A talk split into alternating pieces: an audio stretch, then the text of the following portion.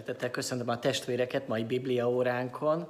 Ma is tovább folytatjuk a Zsoltárok könyvének az olvasását, és ma a tizedik Zsoltárt fogjuk megnézni, és azt fogjuk tanulmányozni, és egy újabb kérdéssel fogunk ma szembesülni, és ezt boncolgatni. Az elmúlt héten azt a kérdést vizsgáltuk, ami így hangzik, hogy meddig, a mai kérdésünk pedig így hangzik, hogy miért. De mielőtt hozzáfognánk Isten igének olvasásához, csendesedjünk el és imádkozzunk. Isten, köszönjük neked, hogy együtt lehetünk, összegyűlhetünk a te nevedben, még hogyha nem is látható módon, de virtuálisan. Köszönjük neked, hogy a Te igéd táplál bennünket, megerősít bennünket. Köszönjük neked, hogy ebben az időszakban sem hagytál magunkra, hanem velünk vagy, velünk jársz. Köszönjük neked azt a reménységet, amit adtál nekünk, hogy egyszer vége lesz ennek az időszaknak is, egyszer vége lesz majd minden nyomorúságnak itt a Földön, és eljön az az igazi boldogság, ami semmi nem fog beárnyékolni. Szeretnénk Istenünk most is feltekinteni a mi reménységünkre, és belét kapaszkodni, és kérlek Istenem, hogy töltsd be a mi szívünket a Te örömöddel, a Te békességeddel. Köszönjük neked az advent időszakát, kérlek, hogy hadd tudjunk eh, megélni ezt az időszakot, és készülni az ünnepekre is. Adjál nekünk egy nagyon boldog és valódi karácsonyt, és ahogy hogy ebben az időszakban is minél több ember te hozzád meneküljön, te hozzád kiáltson. Imádkozunk ezért a világért, ennek a világnak minden nyomorúságáért, különösen ezért a betegségért, hogy gyógyítsd a mi betegeinket, különösen gondolunk most azokra, akik kórházban vannak, akik talán az élet-halál harcukat vívják, könyörülj rajtuk, vedd körül őket a te szereteteddel, békességeddel, de imádkozunk Istenünk az egészségügyi dolgozókért is, hogy adj nekik sok erőt, támogatást, erősítést, és imádkozunk azért, hogy tarts meg bennünket a te kegyelmedből. Amen. Testvérek, egy közös éneket fogunk énekelni a Szegedi Házaspár vezetésével. Ez egy olyan ének, amit talán ismerünk, ha nem, akkor majd megismerjük. Az ének címe így hangzik, ha napjában csak egyszer. Egy csendességre hív bennünket ez az ének. Hát hívjon bennünket ma is erre a csendességre, az Isten jelenlétébe.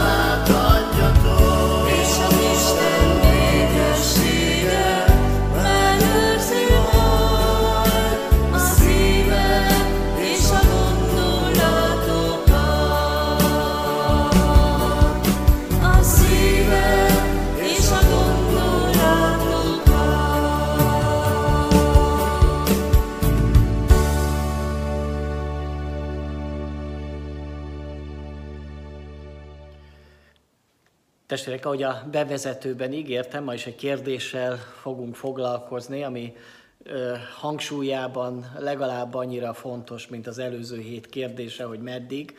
Ez a kérdés tehát így hangzik, hogy miért. Azt gondolom, hogy a világon rengeteg sok ember teszi fel ezt a kérdést, nem csak ebben a helyzetben, hanem az életnek a nehézségei között, hogy miért Néha még mi hívő emberek is feltesszük azt a kérdést, hogy miért engedi meg az Isten, miért nem cselekszik az Isten, miért úgy alakul az élet, ahogyan alakul. Lehet, hogy néha lelkiismeret furdalást okozunk magunknak, vagy éppen másoknak, akik ezt a kérdést feszegetik, és talán néha idézzük azt az éneket, hogy az Úr csodásan működik, de útja rejtve van, ki kétkedőn boncolja őt, annak választ temád, de a hívő előtt az Úr megfejti önmagát, és talán erre hagyatkozva, vagy éppenséggel ezt az éneket idézve azt gondoljuk, hogy ilyen kérdéseket nem lehet feltenni az Istennek, hogy boncolgatjuk az ő útjait, hogy feltesszük azokat a kérdéseket, amik bennünk feszülnek. Ugyanakkor a Biblia és a Zsoltárok könyve mégiscsak foglalkozik ezzel a kérdéssel, ezért én úgy gondolom, hogy nem Isten káromlás és nem felesleges dolog ezt a kérdést feltenni, és az Isten, én hiszem, hogy válaszokat is ad erre a kérdés, ezekre a kérdésekre, még hogyha nem pontosan olyan módon, hogy szó szerint megválaszol minden egyes szituációt, de mégis van válasza a mi miértjeinkre. És hogy hogyan kapcsolódik ez a téma adventhez. Én azt gondolom, hogy azért, mert hogy előző héten is beszéltem arról, hogy az advent a, a már nem és a még nem időszaka, már Jézus Krisztus eljött erre a világra, már meghalt a mi bűneinkért, már feltámadt a halálból, már a mennybe van, és ott ül az atyának a jobbján, ugyanakkor még nem jött el az ő dicsőségében, még nem jött el királyként, még nem állította helyre az ő királyságát itt a földön, még nem győzte le, még nem kötözte meg a sátánt, ugyan már legyőzte, de még tombol a sátán, tudja, hogy kevés ideje van, és még pusztít, és és teszi, az ő kár, teszi a károkat ebben a világban, és megtéveszti az egész földkerekséget. Tehát ebben az időszakban élünk, a már nem és a még nem időszakában, de várjuk, az Úr Jézus megjelenését, és várjuk azt, hogy egyszer mindennek vége, minden szenvedésnek, és minden gyötrelemnek, és minden kétségnek vége legyen, de ebben az időszakban, az advent időszakában, a várakozásnak az időszakában, ebben az átmeneti korban, amely most már elég hosszú ideje tart, hiszen több mint 2000 évvel ezelőtt élt Jézus Krisztus, és több mint 2000 évvel ezelőtt már megtörtént így a, a, a megváltása az emberiségnek, de e, még hátra van ennek a világrendjének a helyreállítása, és a bűnnek a számüzetése és teljesen kivetése ebből a világból. És ebben az átmeneti korszakban még ott lehetnek, és ott vannak a kérdések bennünk, és egy ilyen Zsoltárt fogok felolvasni, a tizedik Zsoltárt, amely így hangzik. Uram, miért állsz távol? Miért rejtőzöl el szükség idején? A bűnösök gögjükben üldözik a nyomorultat, de saját ármánykodásuk ejti el őket. Dicsekszik kabzsiságával a bűnös, és áldást mond a haszonleső, de ezzel megcsúfolja az urat. Fenhéjázva mondja a bűnös, nem lesz számonkérés, nincs Isten. Ez minden gondolata. Útjai mindenkor eredményesek, azt hiszi, hogy messze van ítéleted. Semmibe veszi ellenségeit. Azt mondja magában, nem rendülök meg, nemzedékek váltják egymást, de engem nem ér baj. Szája tele van átokkal, csalással és durvasággal. Nyelve nyomorúságot és bajt okoz. Olálkozik, olálkodik a házak körül, titokban meggyilkolja az ártatlant, szeme a gyámoltalant figyeli, lesben áll rejtek helyén, mint oroszlán a bozótban, lesi, hogy elragadhassa a nyomorultat, kiveti hálóját, és elragadja a nyomorultat. Szétzúzza, levágja a nyom, gyámoltalanokat, ha körmei közé jutnak. Azt mondja magába, elfelejtett az Isten, eltakarta arcát, nem lát meg soha. Állj elő, Uram, emeld föl kezedet, Istenem, ne feledkezz meg a nyomorultakról. Miért vetheti meg Istent a bűnös? Miért mondhatja magában, nem lesz számonkérés? pedig te látod a vészt és a bánatot, rátekintesz és kezedben tartod. Rád bízhatja magát a gyámoltalan, az árvának te vagy a segítője. Törd össze a bűnös hatalmát, a gonosztól kért számon bűnét, hogy nyoma se maradjon. Király lesz az Úr mindörökké, a pogányok pedig kivesznek országából. Az alázatosok kívánságát pedig meghallgatod, Uram. Megerősített szívüket, feléjük fordított füledet. Véded az árva és nyom, elnyomott ügyét, hogy ne hatalmaskodjék többé senki a földön. Egy nem olyan régen elolvastam egy könyvet Filip Janszitól, aminek az a címe, hogy Csalódás Istenben. És a bevezetőben is elmondta a szerző, hogy többen, amikor meghallották, hogy egy ilyen könyvet szeretne írni, ami a csalódásainkról szólnak, akkor nagyon sok olyan visszajelzést kapott. Egyrészt, amíg bátorították, hogy igenis szükség van egy ilyen könyv megírására, Mások pedig azt kérték számon tőle, hogy hívő létére hogyan tehet föl olyan kérdés, vagy hogyan adhat egy ilyen címet a könyvnek, hogy csalódás Istenben. Mert hogy Istenben nem csalódhat az ember, esetleg önmagában csalódhat az ember, de az Istenben semmiképpen sem. A mi gondolkodásunkkal van a probléma. Ugyanakkor pedig éppenséggel mégis nagyon fontos és nagyon jó kérdéseket vet föl ez a szerző. Ilyen kérdések jutnak ebben a könyvben megtárgyalásra, hogy Isten igazságtalan, Isten hallgat, Isten elrejtőzött.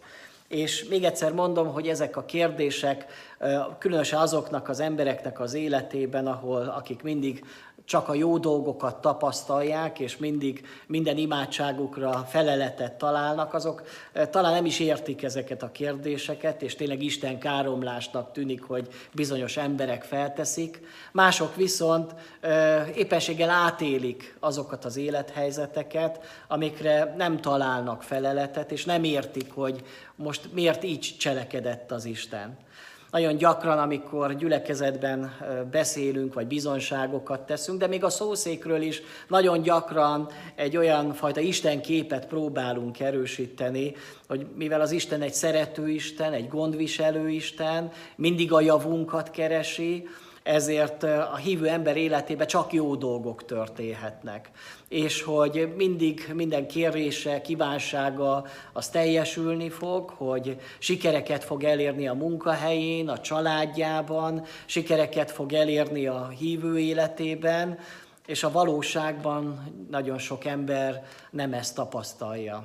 Vagy a magánéletében él át valamilyen válságot, keserűséget, hogy valamilyen betegség történik, akár a saját testében, akár a szeretteinek a körében, imádkozik, és nem talál ima meghallgatásra, vagy amikor valaki egy munkahelyért könyörög, és aztán hosszú időn keresztül nem talál munkát, vagy amikor egy hívő fiatal társat szeretne, és nem kap társat, és egyedül marad, vagy lehetne sorolni, amikor egy hívő pár talán gyermekért imádkozik, és megszületik egy talán beteg gyermek, aki olyan fogyatékossággal születik, amit egész életén keresztül hordoz, akár vakon születik, akár mozgássérülten, akár értelmi fogyatékosan, akár valamilyen másfajta betegséggel, autizmussal vagy dankorral, és ezeket a problémákat, hogyha minket nem érint, akkor talán nem is értjük, hogy miket él át az az ember, aki egy ilyen nehézséggel néz szembe. De talán nagyon sokan, akik most velem vagytok ezen a Biblia órán, éltetek már meg, vagy pontosan most vagytok benne ilyen helyzetben, amikor nem értjük az Istent, amikor valahol olyan furcsán gondolunk, vagy furcsán érezzük magunkat, hogy hogyan lehet az, hogy Isten szeret minket, hogy Isten az egyetlen fiát odaadta, hogy vele együtt hogy ne ajándékozna mindent, hogy aki Krisztus szeretik, azoknak minden a javukra van. Hogyan jön össze az én élethelyzetemmel? És nagyon gyakran van a felszínes válasz, az, hogy nem az Istennél van a probléma, hanem bennünk van a hiba. Vagyis minden problémánk mögött valamilyen bűn van. Hogy azért kapjuk a büntetést, mert hogy valami rosszat csináltunk, vagy a szüleink, mert családi átkot hordozunk, vagy mi követtünk el olyan bűnt az életünkbe, aminek meg lett most a következménye, de egyáltalán nem Istennél kell keresnünk a problémára a választ. Én azt gondolom, hogy ezek is közhelyek, és ezek is hamis válaszok, és éppen Jobb könyvében találkozunk azzal a vitával, amikor jó barátai ugyanígy álltak hozzá Jobbhoz, hogy nem Istennél kell keresni a válaszokat, nem Istennél van a hiba forrás, hanem nálad. Hogy biztos, hogy te követtél el bűnt, és azért ér téged annyi sok nyomorúság, annyi sok szenvedést. És éppenséggel Jobb eh, is felveti ezt a kérdést éppen barátainak, hogyha eh, Isten annyira igazságos, akkor vajon miért van eh, olyan sok igazságtalanság ezen a földön? A 21. fejezetében Jobb így szól a barátaihoz. Miért maradhatnak életben a bűnösök? Magas kort érnek el, sőt, még a gazda, sőt meg is gazdagodnak. Ivadékaik előttük jutnak jó módba, sarjadékaik szemük láttára, házukban békesség van, rettegés nélkül, nincs rajtuk Isten veszélye. Bikája hág és nem hiába, tehene ellik és nem betélel. Kieresztik kisfiaikat, mint a juhokat, és ugrándoznak gyermekeik. Dob és citera mellett énekelnek, és síp hangjánál örvendeznek, jólétben töltik napjaikat, és csendesen szállnak le a holtak hazájába. Azt mondták Istennek, távozz tőlünk, nem akarunk tudni utaidról, mert kicsoda mind a mindenható, hogy szolgáljuk, és mi hasznunk abból, ha hozzá folyamodunk. És aztán jön be valahol egy változás ebben a jó panaszában, pedig jólétük nincs a kezükben, a bűnös tanácsosoktól távol tartom magam. Hányszor kialszik a bűnösök mécsese, veszedelem éri őket, és pusztulást osztogat Isten haragja. Olyanok lesznek, mint a szélhorta törek, és mint a polyva, amelyet elragadott a forgószél. Csak fiainak tartogat veszedelmet az Isten, neki, neki fizet meg, hogy majd megtudja. Saját szemével látja meg romlását, és a mindenható izzó haragját issza. Mert mit törődik már halála után háza népével, ha hónapjainak száma elfogyott, kioktathatja-e valaki az Istent, hiszen ő ítélkezik a magasság lakói fölött is. Tehát itt is valami hasonló kétségeket fogalmaz meg Jobb, mint ez a tizedik Zsoltárnak a szerzője, hogyha Isten jó, hogyha minden úgy van, ahogyan Jobbnak a barátai mondják, hogy Isten mindig az emberek javát munkálja a földön, akkor vajon miért van az, hogy az igazak szenvednek, az igazak életében nyomorúságok történnek, az istentelen embernek az életébe pedig minden működik, mintha áldás lenne az életébe. Talán emberileg azt gondoljuk, hogy az lenne igazságos, hogy a hívő ember élete áldás alatt van, a hitetlennek az élete pedig átok alatt van. A hívő ember sikeres ember, a hitetlen sikertelen. A hívő ember gazdag, a hitetlen pedig szegény. De vajon így van-e a világban? Ezt tapasztaljuk-e? Én azt gondolom, hogy nem ez, mert hogy rossz ez a gondolkodás. És ez a Zsoltár is tulajdonképpen ezt a fajta elképzelést rombolja, és egy másfajta megnyugvást ad az ember szívébe, egy másfajta megközelítéssel próbálja megfogalmazni ugyanezt a helyzetet. De visszatérve Jenszire, és arra, amit az ő könyvében megfogalmaz, számtalan levelet kapott olyan emberektől, akik átéltek nagyon sok hitbeli válságot, éppen amiatt, hogy olyan nehéz élethelyzetbe kerültek, akár egy házassági problémában, akár olyan módon is leírja, hogy volt egy olyan ismerőse, aki a homoszexualitással küzdködött, és akart szabadulni abból a bűnös vágytól, ami az ő szívét eluralta, és nagyon sok lelki gondozónál járt, különböző terápiákat végzett el, akár keresztény terápiákat is, és csak nem szabadította meg őt Isten ebből a nyomorúságából, és aztán ő írta le az egyik levelében Filip Janszinak, hogy ő már nem tud harcolni, feladta ezt a harcát. Vajon miért nem szabadította meg őt az Isten? És számos ilyen dolgot lehetne sorolni, Egy másik könyv, amit olvastam, nagyon-nagyon szeretem Harry Nauvennek a könyveit, és az egyik könyvében leírja egy nagyon ö, tragikus balesetét, ö, amit megélt az életében. Egy téli hónapban reggel fölébredt, és el akart menni, hogy egy értelmi fogyatékos és egy nagyon súlyosan fogyatékos kisfiút segítsen, és elvigyen iskolába. Ez az ő egyik szolgálata volt, nagyon áldott szolgálat volt, de hát annyira jeges volt az út, hogy nem mert neki indulni autóval, így elindult gyalog ezen az úton, mert az ő házához vezető út egy ilyen nagyon rossz úton vezetett, és amikor kiért a műútra, akkor próbált volna stoppolni, de senki nem vette föl és akkor elindult, hogy akkor gyalog odaér, hogy ezt a kisfiút ö, oda vigye az iskolába, ö, és nem akarta felhívni telefonon, hogy akkor ma nem tud neki segíteni. De miközben gyalogolt az út mentén, egy autó haladt el mellette, és az autónak a, a, visszapillantó tükre az megütötte az ő hátát, mert annyira közel volt az útnak a széléhez, és nem vette észre az autós, hogy ott, szét, ott sétál ez a, ez a pap, ez a szerzetes. És ennek az lett a következménye, hogy annyira megütötte az ő hátát, hogy belső vérzése lett, és kis hián meghalt, élet és halál között vitték az, a kórházba, és az orvosok az életért küzdöttek. És hát ő is valahol felteszi azt a kérdést, hogy hát miért?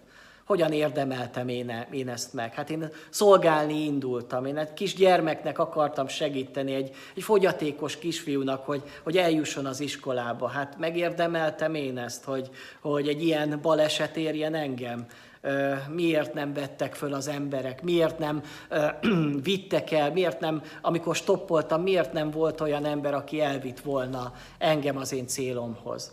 De ott a kórházban, ott a szinte a halálos ágyán, mikor az élethalál harcot vívta, és már, már a klinikai halál állapotát is átélte, és átértékelte az egész életét, mégis nagyon fontos igazságokat élt meg, ért meg az Istennel való kapcsolatában. És leírja, hogy neki is javára vált ez a nyomorúság, hogy közelebb került az Isten szeretetével, több dolgot megértett az Isten szeretetéből, és hogy még nagyobb vágy lett az ő szívébe arra, hogy majd egy napon, mikor vége lesz ennek a földi életének, majd az Úrral lesz örökké. Azóta már ez a Harry Nauen az Úrhoz költözött, és megérkezett a mennyei hazába, de az életében is volt egy ilyen szituáció, és bizonyára a mi életünkben is lehetne ilyeneket sorolni.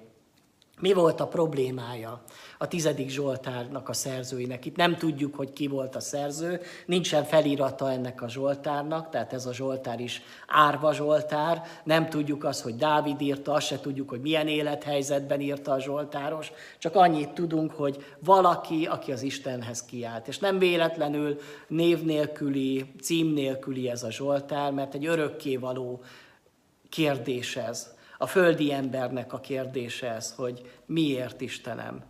Miért állsz olyan távol, miért rejtőzöl el szükség idején, és miért nem látom a te arcodat? És hadd kérdezzem meg, hogy átéltünk-e már ilyen élethelyzetet a mi életutunk során, a mi hívő életünk során, amikor úgy éreztük, hogy Isten nagyon távol van tőlünk, amikor úgy éreztük, hogy elrejtőzött az Isten előlünk, főleg amikor a szükség idején voltunk, amikor igazán szükségünk lett volna rá, látszólag az Isten elrejtette az ő arcát.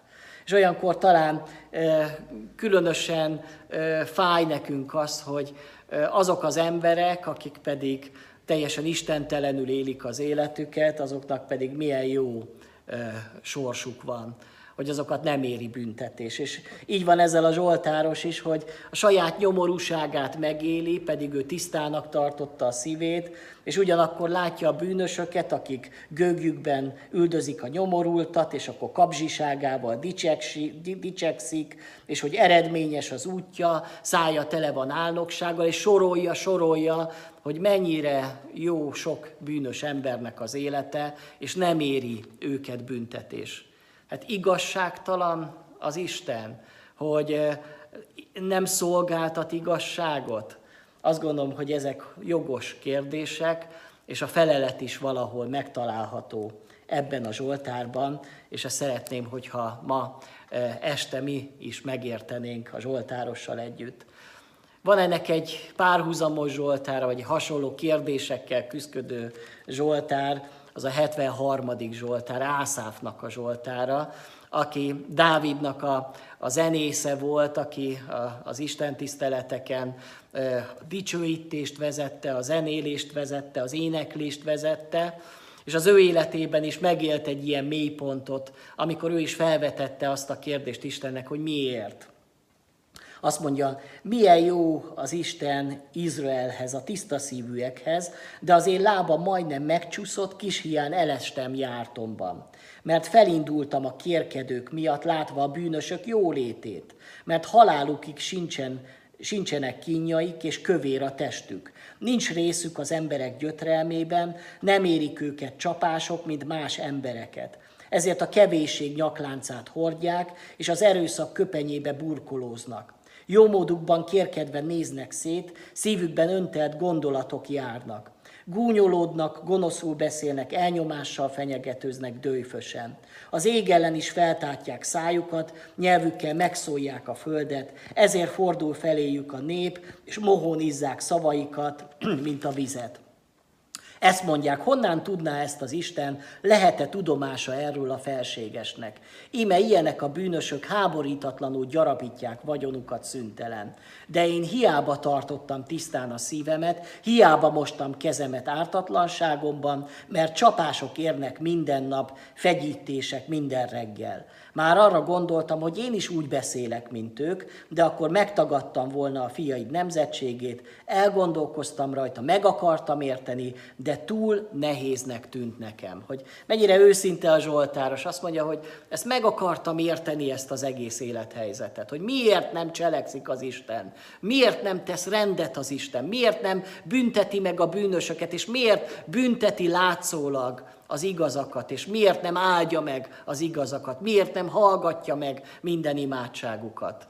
Elgondolkoztam, és túl nehéznek tűnt nekem. És kedves testvérek, nagyon jó ezt olvast, ezt az őszinte kitárulkozást az Isten előtt, hogy igenis emberi logikával, emberi gondolkodással, emberi értelemben felfoghatatlan ez a kérdés.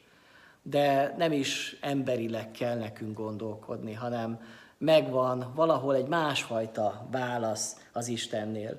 Mert hogy az Istennek a pedagógiája nem az, mint ami nekünk embereknek, hogyha valaki jó dolgokat cselekszik, akkor megjutalmazzuk, ha valaki pedig rossz dolgot tesz, azt megbüntetjük. Amikor az iskolában valaki jól teljesít, akkor jó érdemjegyet kap, ha rosszul teljesít, akkor pedig rossz érdemjegyet kap. Milyen lenne az a világ, amikor az Isten azonnal jutalmaz és azonnal büntet. Hogyha valami rossz dolgot teszek, hogyha bűnt követek el, akkor mondjuk az Isten azonnal küldene egy büntetést. Mondjuk jönne egy betegség, jönne egy nehézség, jönne egy anyagi nehézség, sok-sok mindent lehetne sorolni, ha éppen valami rosszat követtem el. Ha pedig jó dolgot követek el, például bizonságot teszek a gyülekezetben, hogyha e, valamilyen bűnt megvallottam, elhagytam az életembe, ha kibékültem valamelyik e, ellenségemmel, hogyha adakoztam a szegénynek, lehetne sorolni, hogy milyen sok jó dolgot, vagy olyan dolgot tehet az ember, ami Istennek tetsző dolog, és akkor jönne rögtön a, ennek a, a, a jutalma, hogy akkor, ha adakoztál a szegénynek, akkor utána rögtön jön az, hogy te is egy óriási jutalmat kapsz mondjuk a, a munkahelyeden. Vagy lehetne sorolni, hogy akkor egy nagyszerű lehetőséget kapsz a te munkahelyeden. De nem mindig lehet tetten érni az, hogy a, a rossz dolgokat büntetéséri, a jó dolgokat pedig jutalom éri. Hogy nincs rögtön azonnali jutalmazás és azonnali büntetés. Hogy miért? Akkor jó pedagógus az Isten, hogy, hogy így cselekszik. Én azt gondolom, hogy nagyon jó pedagógus, mert hogy nem e, úgy akar bennünket megtanítani a jóra és a rosszra, mint ahogyan néha a pszichológus tanítja a patkányt, hogy beleteszi valamilyen ketrecbe, és aztán jutalmazással próbálja rávenni, hogy valamilyen dolgot megcselekedjen, és büntetéssel, hogy valami, valamitől eltiltsa, és ezzel meg lehet tanítani patkányokat is, vagy majmokat is arra, hogy valamit megcselekedjenek, az Isten nem így tanít bennünket. Isten azt mondja, hogy bízzatok én bennem. Nem attól függően bízzatok én bennem, hogy, hogy mi történik veletek, hanem azért, mert ismertek engem. Mert ismeritek azt, hogy ki vagyok én.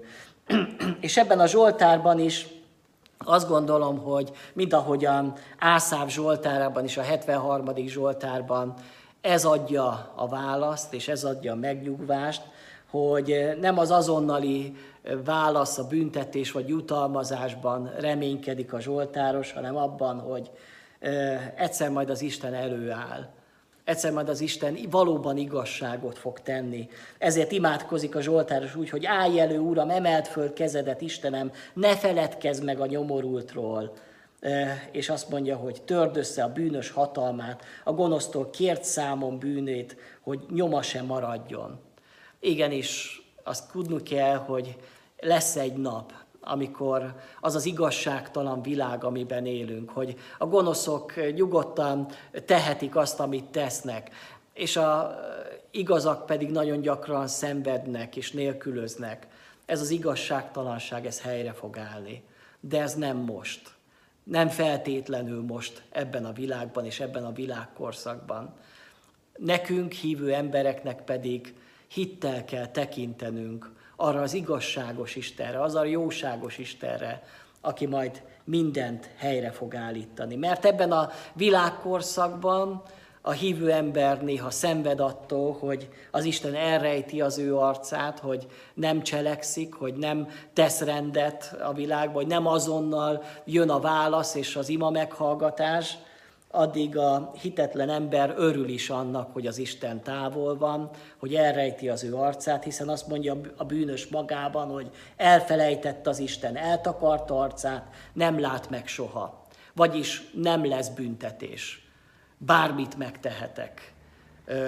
Nincs lelkiismeret furdalásom azért, amit teszek és tenni szándékozok de az Isten igéje egyértelművé teszi számunkra, hogy minden dolog, amit itt a Földön cselekszik az ember, minden dolog, amit elgondolt, ami a gondolkodásában volt, minden mulasztása, amit elmulasztott, annak lesz következménye.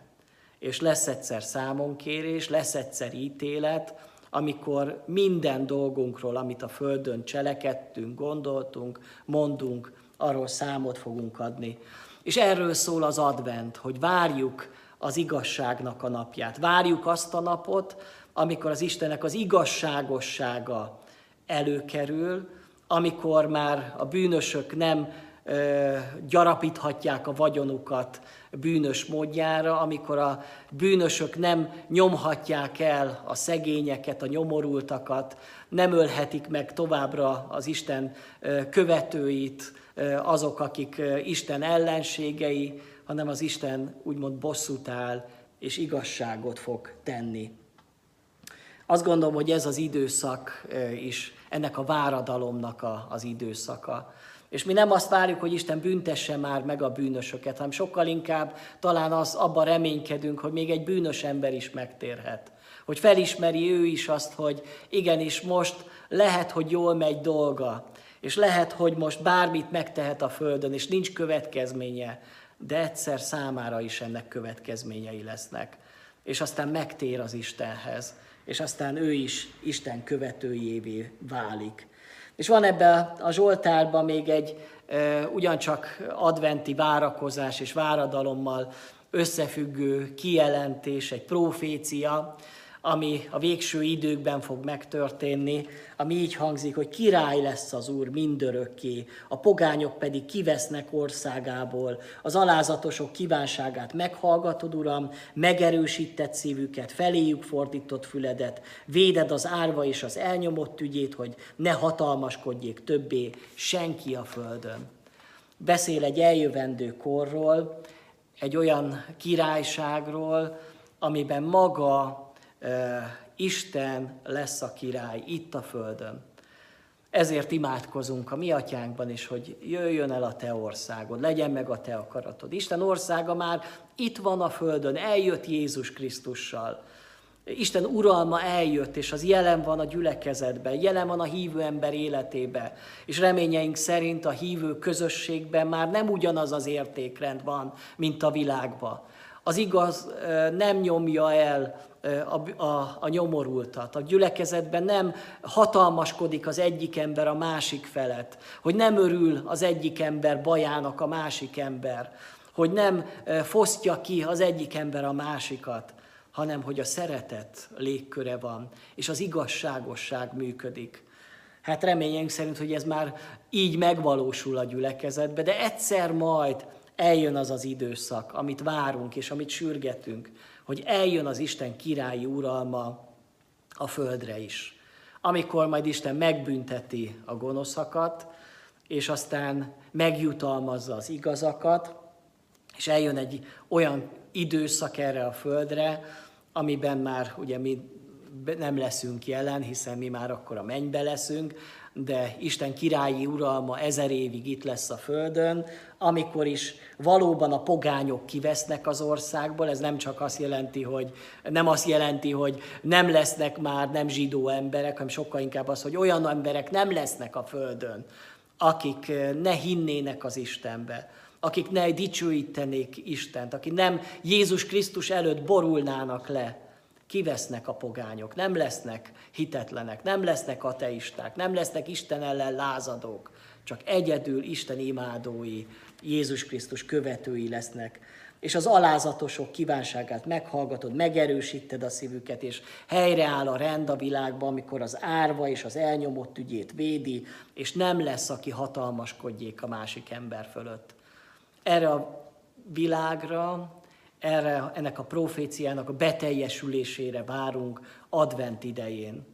Most még nem itt tartunk. Most még a világban a bűn, a gonoszság, a háborúskodás uralkodik, és az Isten igéje nem is e, titkolja el előlünk, hogy ez még csak rosszabb lesz az idők végezetével, hiszen mielőtt az Úr Jézus visszajönne erre a földre, előtte lesz egy nagy nyomorúság, egy olyan világ, amelyben a fenevad, az antikrisztus fog uralkodni, és megtéveszti az egész emberiséget, és ott valóban a, a szegények, a, a gazdagok ö, uralma és ö, kifosztása alatt fognak élni, amikor ö, el lesz nyomva a beteg, a nyomorult, az árva, és nem lesz, aki gondoskodjon felőlük, csak a hatalmasok uralkodhat, uralkodnak de már ma is ilyen a világunk. Olvastam valahol, hogy a világban a világ javainak a, a 80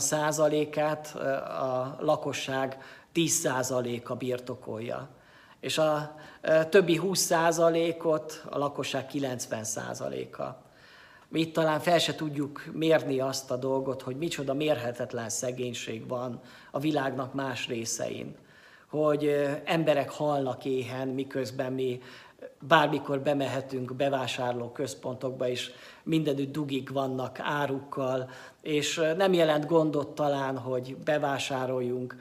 Talán még soha nem éltük meg azt, hogy nincs mit ennünk, hogy mit jelent az, hogy egy héten keresztül nem jutok megfelelő táplálékhoz, hogy nem tudok ételt adni a gyermekeimnek, vagy hogy nincs víz, nincs egészséges, tiszta víz, a világ nagy részén ezek az áldások hiányoznak. És a nyugati világ pedig szeret megfeledkezni erről, és azt gondoljuk, hogy nekünk ez jár, nekik pedig nem jár. Milyen igazságtalan világban élünk, és vajon meddig tart ez, Uram? Miért tűröd el ezt, hogy így, így történjen a világban? Én azt gondolom, hogy eljön majd a nap, és ezt mondja az Isten igéje, amikor mindennek vége lesz, amikor majd Isten helyreállítja az ő igazságát, helyreállítja az ő trónját, és akkor majd megszűnik ez az igazságtalanság a Földön. Addig legyen számunkra válasz, az, ami lehet, hogy talán nem a legmegnyugtatóbb válasz. Lehet, hogy azt vártnánk, hogy igen, amikor azt kiáltjuk az Istenhez, hogy miért, akkor azonnal jön a felelet, és azonnal jön a ima meghallgatás. Amikor megkérdezzük, hogy miért van ez a betegség az én barátomnak az élete, miért nem gyógyítod meg, akkor azonnal meggyógyul. Vagy amikor miért nem születhetik gyermekem, akkor azonnal megszületik a gyermek. Nem, ez, nem ezt a feleletet kapjuk, hanem az, hogy azt a feleletet, hogy bízzatok én bennem, bízzatok az én jóságomban, és abban, hogyha nem is a ti korotokban, hogy nem is a ti életetekben, de eljön az igazságosság erre a földre, és Isten mindent helyre fog állítani, és meg fogja büntetni a gonoszokat, és meg fogja jutalmazni az igazakat. Ezért maradjatok igazak, maradjatok tiszták az életetekbe, és nézzetek erre a megjutalmazásra. Mert hogyha nem is érjük meg azt, a, azt az időt, amikor Jézus Krisztus visszajön a földre, nem érjük meg azt az időt, amikor ez a királyi uralom kiteljesedik a világban, és az igazságtalanság eltűnik, de megérjük azt az időt, amikor majd mi életünknek is vége lesz, és akkor mi is ítélet elé fogunk menni, és akkor majd kiderül, hogy mit cselekedtünk, jót vagy gonoszat. Azt mondja, hogy a gonosztól kért számon bűnét, hogy, hogy nyoma sem maradjon. Igenis, Isten számon fogja kérni az emberen mindazt, amit elkövetett. A 73. Zsoltárban is így nyugszik meg a Zsoltáros. Miután elment az úrnak a házába, és meg akarta először érteni, és túl nehéznek tűnt neki. Végül elmentem az Isten szent helyére, és megértettem, hogy milyen végük lesz. Bizony sikamlós talajra állítottad, és pusztulásba döntötted őket. Hogy fognak elpusztulni egy pillanat alatt? Végük lesz, semmivé lesznek rémületükben. Mint ébredés után az álomkép úgy tűnik el képig, ha felserkensz, Uram. Ha keseregne a szívem és sajogna a bensőm, akkor olyan ostoba és tudatlan volnék veled szembe, mint az állat. De én mindig veled leszek, mert te fogod a kezemet. Tanácsoddal vezetsz engem, és végül dicsőségedbe fogadsz. Nincs semkim rajtam ki, rajtad kívül a mennyben, sem a földön nem gyönyörködöm másban. Ha elenyészik is a testem és a szívem, szívemnek kősziklája és örökségem, te maradsz Istenem örökké. Bizony elpusztulnak azok, akik eltávolodnak tőled, kiírtod mindazokat, akik elhagynak téged. De nekem olyan jó Isten közelsége, Uramat, az Urat tartom oltalmamnak, hirdetem minden tettedet. A miértre itt le választ a Zsoltáros. Elmentem az Istenhez, az Úrnak a szent helyére, és kiöntöttem a szívemet, kiöntöttem az én panaszomat, feltettem az én kérdéseimet, és nem azokat a válaszokat kaptam, amikre számítottam, nem jutalmazott meg azonnal az Isten engem, és nem büntette meg azonnal a bűnösöket, hanem megértettem valamit. Olyan jó lenne, hogyha mi is erre a megértésre jutnánk, a nehézségeink, a próbáink, a, a, a nyomorúságaink közepette, hogy eljön majd az a nap, amikor Isten megbünteti a bűnösöket, és megjutalmazza az igazakat. És akkor a Zsoltárosban ott van az a felismerés, hogy ha keseregne az én szívem, ha sajogna a bensőm, ha lázadnék az Istennel szembe, ha továbbra is csak jajveszékelnék, és, és számon kérném az Istent, akkor olyan ostoba lennék, és tudatlan lennék, mint egy állat, és nem akarok ilyen lenni. Most már nem akarok többé lázadozni Istennel szembe, mert megnyug, megnyugszik az én szívem, mert elpusztulnak azok, akik eltávolodnak tőled, és ö, nekem jó az Istennek a közelsége. Kedves testvérek, én ezt a választ szeretném adni minden olyan kérdésre, ami így hangzik, hogy miért. Miért rejti el Isten az arcát, miért van távol tőlünk, miért nem történik ö, megoldás az én panaszomra, azért, mert az Isten valami nagyobb tervben gondolkodik. És bárcsak mi is valahol bele pillanthatnánk ebbe a tervbe, és megnyugodna a mi szívünk, és akkor még a nyomorúságok közepette is, a kérdéseink közepette is, a betegségeink közepette is, tudnánk azt mondani, hogy olyan jó nekem az Isten közelsége. Mert ha elenyés, elenyészik is a testem és a szívem, a szívem kősziklája és örökségem, te maradsz Istenem örökké. mert majd lesz majd valaki, aki majd ott lesz velünk a mennyben, azt mondja, senki sincs rajtad kívül a mennyben, és a földön sem gyönyörködöm másba. Egyszer majd ott leszünk a mennyben, és akkor már nem lesz többé ez a kérdés sem, mint ahogy az a kérdése, hogy meddig, az a kérdés sem lesz többé, hogy miért. Csendesedjünk el, és most imádkozzunk. Istenünk, köszönjük neked, hogy előtted őszintén állhatunk, és nem kell képmutatóskodni, és nem kell szerepeket játszani, és nem kell elrejtenünk azokat az érzéseket, amik bennünket néha elfognak, és, és azokat a kértségeket vagy félelmeket, amik gyötörnek bennünket, amikor nem értünk téged, amikor úgy érezzük Istenünk, hogy, hogy távol vagy tőlünk, hogy elrejted az arcodat. De köszönöm neked, Istenem, hogy te nem szüntél meg bennünket figyelni, nem szüntél meg ö, szeretni bennünket, hogy te vezeted a mi életünket. És hogyha nem is mindig értünk, akkor is tudjuk, hogy te szeretsz minket, te jóságos vagy, és a javunkat munkálod. És hadd Uram, hogy mi is tudjunk felülemelkedni mindenkor, ami élethelyzetünkön, ami nehézségünkön, ami nyomorúságunkon, és a hitünk szemeivel megpillantani téged, és megpillantani azt a reménységet, ami most még talán távoli, akár az, hogy egyszer majd ott leszünk nálad a mennybe, és mindennek vége lesz, és minden nyomorúságnak vége lesz, és majd dicsőíthetünk téged örökkön örökké, és nem fogunk már többé kételkedni, és nem fogunk többé kérdéseket föltenni. És köszönöm neked, Istenem, azt is, hogy eljön majd erre a világra is az a nap, és ezért imádkozunk Istenünk, hogy jöjjön el a Te országod, hogy jöjjön el a Te királyságod, és hogy jövel Uram Jézus erre a földre. De addig is Isten tarts meg bennünket hitben. És add Uram, hogy ezek a kérdések, a kétségek, a nehézségek, a miértek, azok ne elválasszanak minket te tőled, hanem sokkal inkább oda vonzanak te hozzád, mert mi tőled várjuk a feleletet. Mi benned akarunk bízni, és beléd akarunk kapaszkodni, minden nehézségeink között. Ámen. Kedves testvérek, ennek a Biblia órának a végén nagyon nagy szeretettel köszöntök mindenkit. Örülök, hogyha velem voltatok, és hogyha nem is százszázalékosan tudtam feleletet adni arra a kérdésre, hogy miért, de remélem, hogy talán elgondolkodtunk, és valahol valamilyen nyug, nyugalomra jutottunk mi is a szívünkbe, hogy Isten jóságos Isten, és hogy kezébe tartja a mi életünket és ezt az egész világot.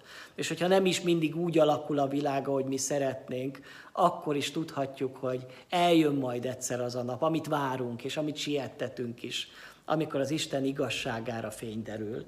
És addig is legyünk kitartóak, és növekedjünk a reménységben, a várakozásban, és hívom a testvéreket arra, hogy vegyünk részt alkalmainkon is, így vasárnap Isten tiszteletre hívom a testvéreket 10 órára advent második vasárnapján, ami úrvacsorai Isten tisztelet lesz majd. Készítsük elő otthonainkba is az úrvacsorai jegyeket, a kenyeret és a bort, és amikor majd elhangzanak a szereztetési igék, és itt is majd úrvacsorázunk az imaházba, akkor mi is az otthonainkban, családjainkban, vagy akár egyedül vegyük magunkhoz az úrvacsorai jegyeket. Ezen a vasárnapon ünnepeljük majd a hajnal házaspár 50. házassági évfordulóját. Ez is egy nagyon szép ünnep. Imádkozzunk ezért a családért, és mi is örvendjünk együtt a családdal. Egy másik alkalomra is szeretném felhívni a testvérek figyelmét.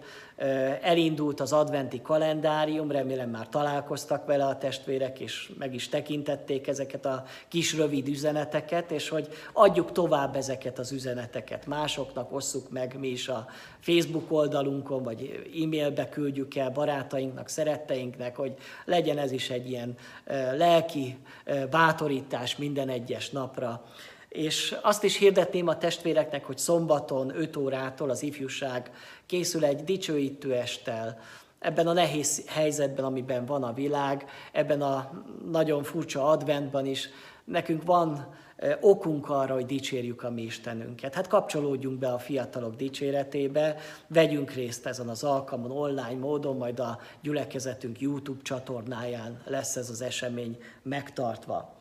Arra is felhívnám a testvérek figyelmét, hogy véradásra is készülünk december 16-án 8-tól 4 óráig a kórház véradó állomásán, és akik nyitottak vagytok erre az eseményre, és hogy szeretnétek és tudtok vért adni, amire nagy szükség van most ebben az egészségügyi helyzetben, járványhelyzetben, eh, hogy eh, jelentkezetek Gróza Anna testvérnőnél.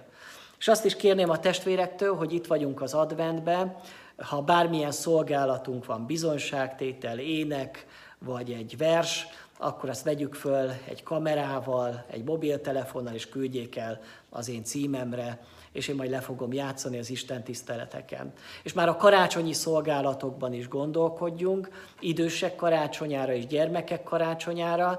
Felhívnám a szülők figyelmét, hogy írtunk egy levelet, hogy a gyermekek készüljenek szolgálattal, verssel, énekkel, bizonságtétellel, akár kis jelenettel, és ezeket családonként vegyék fel, és küldjék el ugyancsak az én e-mail címemre. Végezetül most egy éneket fogunk énekelni, az énekkarunk felvétele nem élőben történik, hanem ez egy régi felvétel, de egy adventi ének, egy nagyon szép ének, ami így hangzik, eljő az Úr nagyon hamar. Végezetül fogadjuk Istennek az áldását, és azután pedig meghallgatjuk még ezt az éneket. Végezetül az Úr Jézus Krisztus kegyelme, az Atya Isten szeretete, és a Szentlélek közössége legyen veletek most és mindenkor. Amen. Az Úr közel. Isten áldjon bennünket. thank you